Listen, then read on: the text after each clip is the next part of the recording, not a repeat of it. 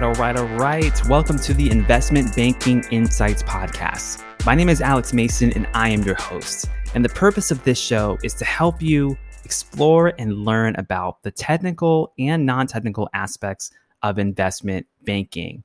We're trying to prepare for our interviews, we're trying to prepare for our careers as investment bankers. And that means there's a lot of stuff we need to learn. so, my goal here is to help you on your journey as we walk through this process together, especially those of us from non finance backgrounds, because, hey, we don't really know any of this stuff, right? So we need to start from the basics and work our way up from there. And that's exactly what we've been doing. So we've been going through the three financial statements. We talked about balance sheet, income statement, and now we're going to talk about cash flow. So check out part one if you haven't already listened to that. Let's go ahead and now talk about the cash flow statements. Specifically, we're going to be talking about the three sections of cash flow that you're going to see on that financial statement. So there are three sections operating, investing, and financing. Now let's go ahead and take a moment to look at each of these. First of all, there's operating cash flow. What is operating cash flow? It's the normal day to day business activities. We talked about this a little bit in the last episode, but just to hit the point home, operating cash flow is related to the actual business activities, not necessarily other things like investing or financing. Because those things, yeah, they're part of the business, but they're not core to the operations of the business.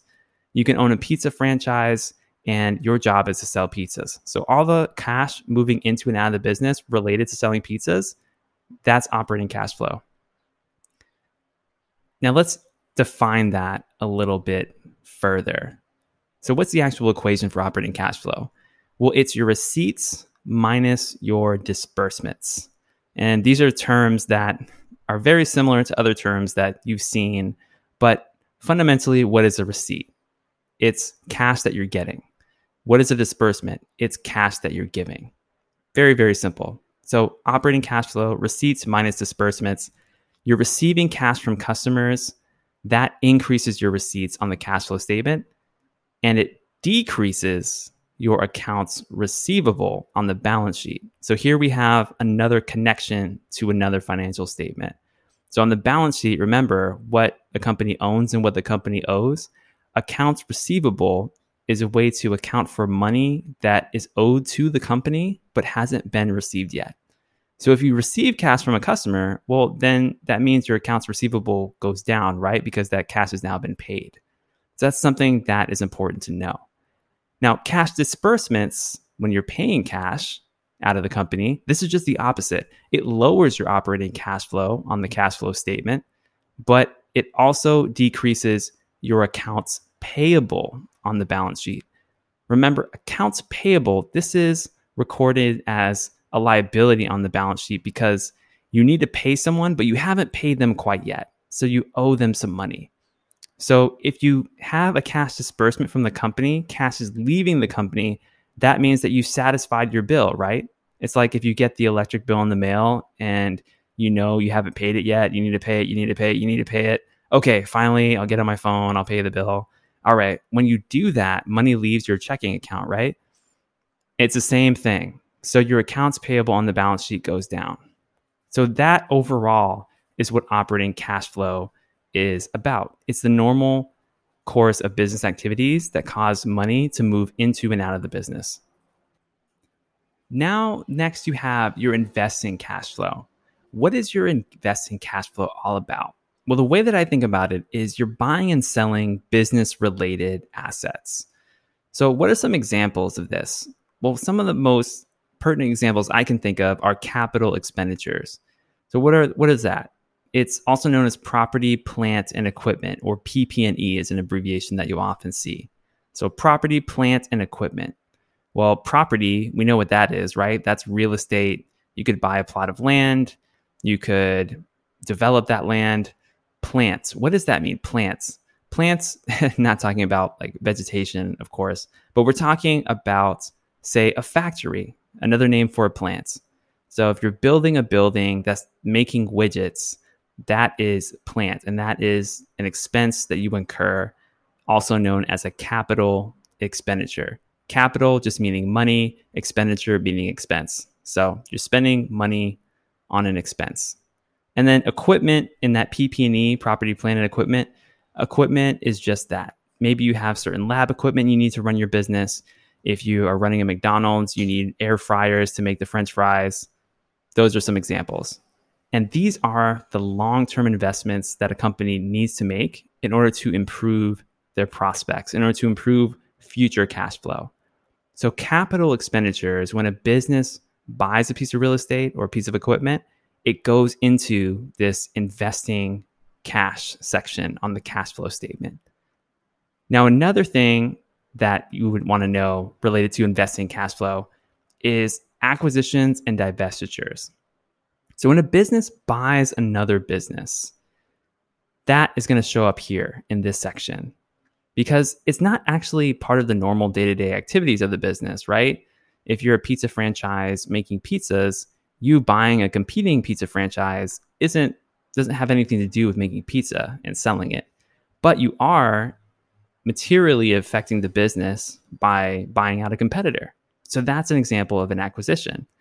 A divestiture is the opposite. Let's say you have a division of your company and you want to sell it to someone else because you're slimming down the business, maybe you want to get more efficient, and so you're selling one of your divisions. That's called a divestiture. Again, not related to the, your day-to-day operations, but you are gaining cash in this example because you're selling off a piece of your business to someone else. So that's what would show up in your investing cash flow part of the cash flow statement. And then the third section of the cash flow statement is your financing cash flow. This is where all the financial transactions show up. So when I say financing, I'm talking about debt, I'm talking about dividends, I'm talking about your share count, like dilution or buybacks. Uh, you could think of this as like the three Ds if you want to remember it that way debt, dividends, dilution, although it's more than just dilution, but that's just an easy way for me to think about it. So if a company needs to borrow money or a company has borrowed money and they're paying it off, that is where it's going to show up in the financing section of the cash flow statement because it takes money to pay off your debt, right? and likewise, if you're raising money, you're you're raising debt, that's an influx of cash into the business. Remember, the cash flow statement in general, it's dealing with cash. So that's an example there. And then if you're doing something like paying a dividend to your shareholders, cash is leaving the company, you're writing checks to your shareholders. Thank you for investing in us if you're issuing or purchasing company stock, these are all transactions that require cash. So that's the financing section of the cash flow statement.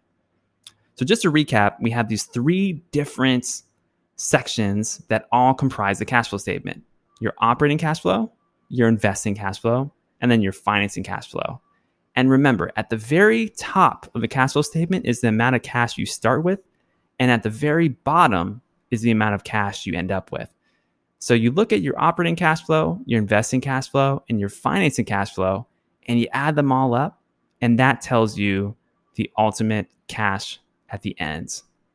So it's very useful because not only can you see the snapshot in time at the beginning and end of the period of the company's cash position, but you can look in between as a banker and say to yourself, oh, this is interesting. I see that the operating cash flow is great, but there's a lot of financing cash flows going on that's going to eat into future cash flow because the company is raising a lot of debt, for example. Or you could say, oh, this is interesting. The investing cash flows are really high in terms of going out of the company because the company is making a lot of acquisitions. Is this going to help the company or hurt the company? Those are some things that you can look at. So it gives you this very awesome picture of where the cash in the business is actually moving, both into and out of the business. And that's pretty much it as far as the basics of the cash flow statement. We'll talk more about connections here uh, in a couple of uh, episodes, but that is the fundamentals of cash flow statement. So there you have it. We have spent several episodes talking about the three financial statements. We've talked about the balance sheet, we've talked about the income statement, and now we've wrapped up with the cash flow statement. So, what is next? Well, what I want to do next in the next episode is start going through the connections between these statements because this is where we take our level of understanding to, to another place. And so if you're unsure what some of these terms mean that we've covered so far, go back and listen to the episode again. Go online and search for other ways that people have explained these things because by seeing different perspectives, it'll help you understand in a more thorough way. So understand what these three statements' purposes are, and then come back and join me in the next episode where we're going to begin talking about financial statement connections. That's it for Investment Banking Insights today. My name is Alex Mason, and I am your host. I'll see you next time.